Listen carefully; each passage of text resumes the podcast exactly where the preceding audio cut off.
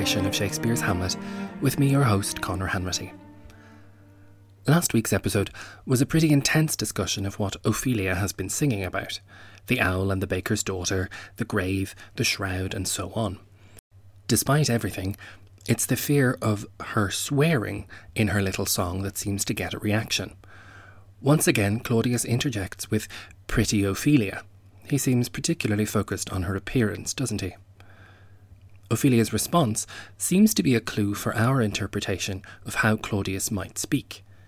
She insists that she will be more polite, so we can assume that this pretty Ophelia should sound like he's trying to stop her from singing such bawdy material. That, or he's aware of what the next line of the song might be, and he doesn't want her to compromise herself any further. Her response is, Indeed, la, without an oath, I'll make an end on it. She seems to acknowledge that yes, she's aware of what else happens in the song, but promises that she'll sing the rest of it without an oath. To take the Lord's name in vain was to break one of the commandments, and therefore it was to be avoided. She keeps her promise, and her song ends as follows By Gis and by Saint Charity, alack and fie for shame. Young men will do it, if they come to it, by cock they are to blame. Quoth she, Before you tumbled me, you promised me to wed. So would I had done by yonder sun, and thou hadst not come to my bed. Gis is a contraction of Jesus, so Ophelia avoids the oath of swearing by Jesus, just about. As for Saint Charity, there's no such saint, although she is swearing instead by the idea of holy saintly charity. For the record, there is a reference to Saint Charity in Chaucer's The Knight's Tale. Ophelia adds alack and fie for shame. This is sort of low key lyrical padding to keep the rhythm of the song going. Alas, for shame, the song says. The song is continuing the story of St. Valentine's Day and the female speaker who went in and shut the chamber door. Young men will always indulge in this activity if the opportunity presents itself. Young men will do it if they come to it. Next up, we get what sounds to us like the bawdiest line that Ophelia sings By cock they are to blame. As well as the sexual meaning, which appears in various plays by Shakespeare and could mean then what it means now, cock was also a contraction of the word God. In two other plays, characters swear by cock and pie and by cock's passion. Admittedly, this is never spoken by anyone who's trying to get God's attention.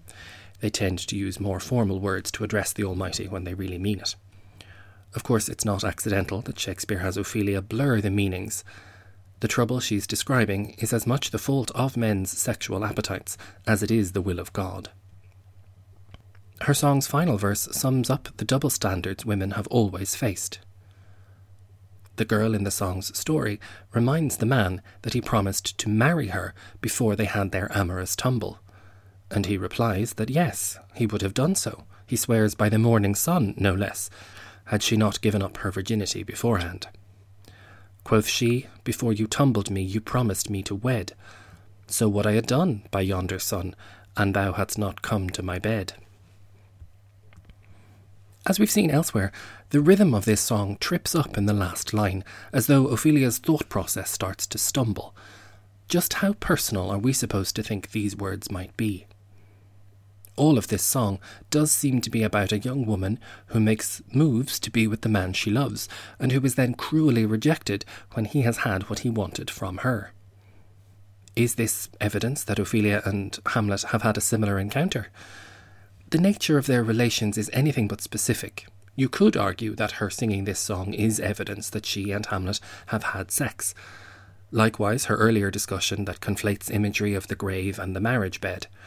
If you want to use this as evidence that they've had a sexual relationship, you can make the case, but it's anything but concrete.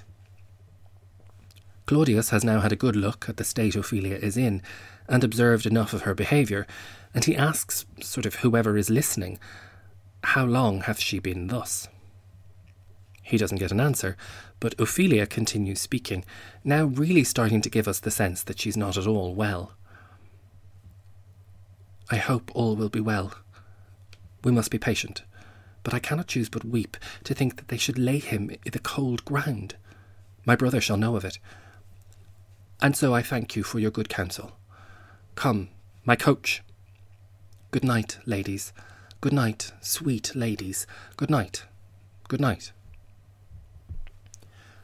As in the other great mad scene in Shakespeare given to Lady Macbeth, there's a very clear logic to the way that he depicts madness. There's a fixation on little details, little scraps of things that perhaps we already know, and a kind of scattered attention. Almost everything Ophelia says does make sense. I hope all will be well. Now, it's a little bit late for this, but for her to show any optimism is perhaps a sign of this encroaching madness. Who can all be well for at this point? We must be patient. I suppose this is a sort of standard idea of human suffering that patience is a virtue, that things will pass. Although it's worth remembering that the word patience comes from the Latin word for suffering. But I cannot choose to weep, to think they should lay him in the cold ground. Here Ophelia's mind has wandered back to the idea of her father's burial. Whether or not she was allowed to attend the funeral, she can't stop thinking about his being gone. It is a terrible disconnect after the loss of a loved one, this idea that this essential beloved person in your life is now lying in the cold ground, dead. She continues, My brother shall know of it. Now, nobody has mentioned Laertes for several scenes, and it is Ophelia herself who reminds us.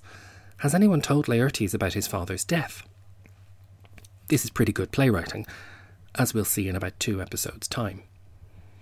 All of these little scraps are all logical, even if they might not appear so close together in the mind of a stable person. Ophelia's gearing up to leave the room now, and her address to the beauteous majesty of Denmark becomes a little more formal. And so I thank you for your good counsel.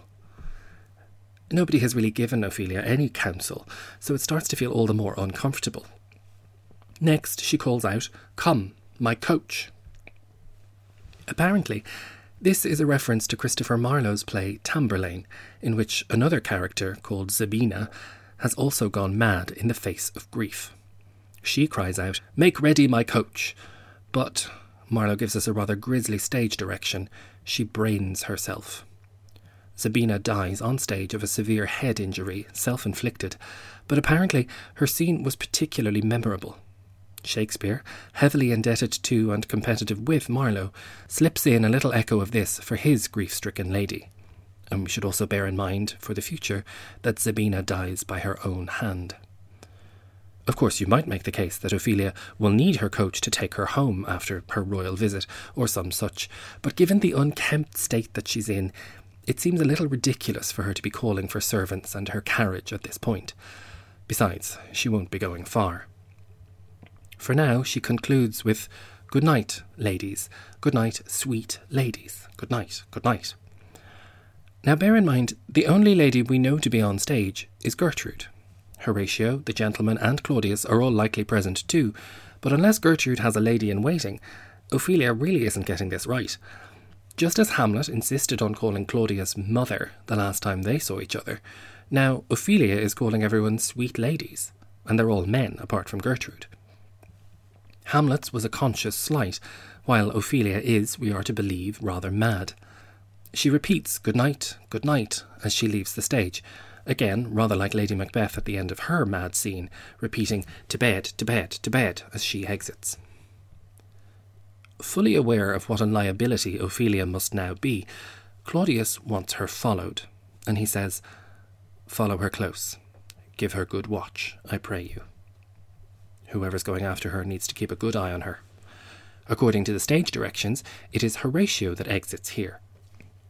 Any other staff still on stage would likely have to leave here too, since what follows is a very private scene between Claudius and Gertrude.